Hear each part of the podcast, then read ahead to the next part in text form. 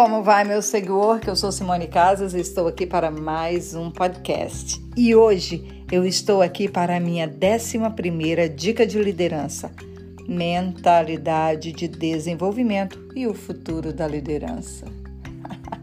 Mas como falar de futuro, gente? Se eu só estudei é, é, historiadores, filósofos, mestres, pesquisadores e que trazem muitas pesquisas mais do que passou.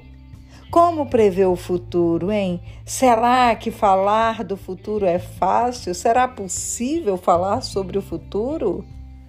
É, talvez nós precisássemos ter algumas habilidades extras, como a dos árabes, por exemplo, é, que costumam ler a borra do café no fundo da xícara. Ou quem sabe o jogo de búzios, cartas, essas coisas, né? Que tem aí que trazem algumas previsões segundo aí os seus estudiosos. Mas vamos falar do que nós entendemos, estudamos e buscamos ser 1% melhor todo dia. Eu quero falar com você sobre essa questão do mundo VUCA. Já conhece essa expressão? Bom, se você não conhece ainda, esse foi um termo usado ali já no ano de 2000, diante de tantas mudanças e novidades, né, com o aumento das demandas que, que assim foram triplicando. Então, as empresas com reposicionamentos, as empresas contratando e demitindo e aumentando exponencialmente a complexidade das relações sociais e o trabalho entre todos eles. E o que temos visto também, e o que nós vimos ali de 2000 até mais ou menos o final do ano passado, são organizações ágeis dividindo trabalhos em múltiplos times. A ideia é que grandes metas sejam divididas em pequenas e que cada membro de suas equipes sejam otimizadas e fortalecidas com suas dicas e feedbacks.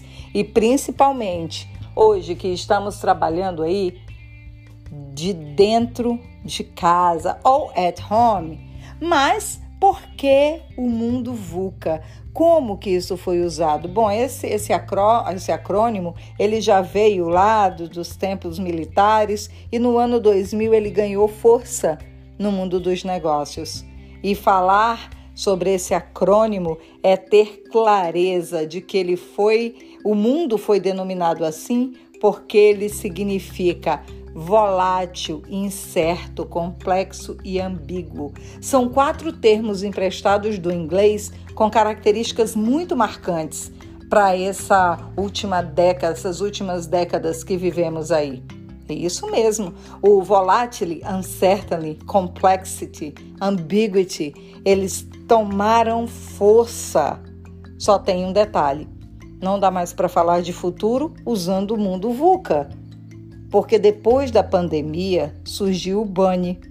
E o Bunny, ele veio com a aceleração do mundo digital e principalmente com tudo que eu e você vivemos nos últimos dois anos. E o que vem a ser o mundo Bunny? Bom, Bunny de frágil, de ansioso, de não linear, de incompreensível, que também ganhou aí é, é alguns termos emprestados do inglês: bright, anxious, não linear e incomprehensible. Pois é, o mundo Bunny, ele veio com uma evolução natural do mundo VUCA. E como é que eu e você vamos nos preparar para viver no mundo Bunny? Bom, em primeiro lugar, a dica que eu dou é fortalecer a sua equipe. Fortaleça a sua equipe, engaje a sua equipe, busque uma cultura de colaboração entre o time. Uma outra coisa importantíssima é investir em capacitação. Invista em capacitação, esteja buscando todos os dias. Fortaleça a comunicação e a transparência dentro do teu time, na tua empresa, com os teus. O uso da empatia também é fundamental. E lembra, empatia é quando você consegue respeitar a opinião e as diferenças do outro. Outra coisa que está muito em alta agora, a partir desse novo movimento do mundo Bunny, é a valorização dos soft skills. Valorização dos soft skills. Nós não temos como valorizar só os hard skills. E outra, planejamento flexível. Não tem mais como ter planejamentos rígidos.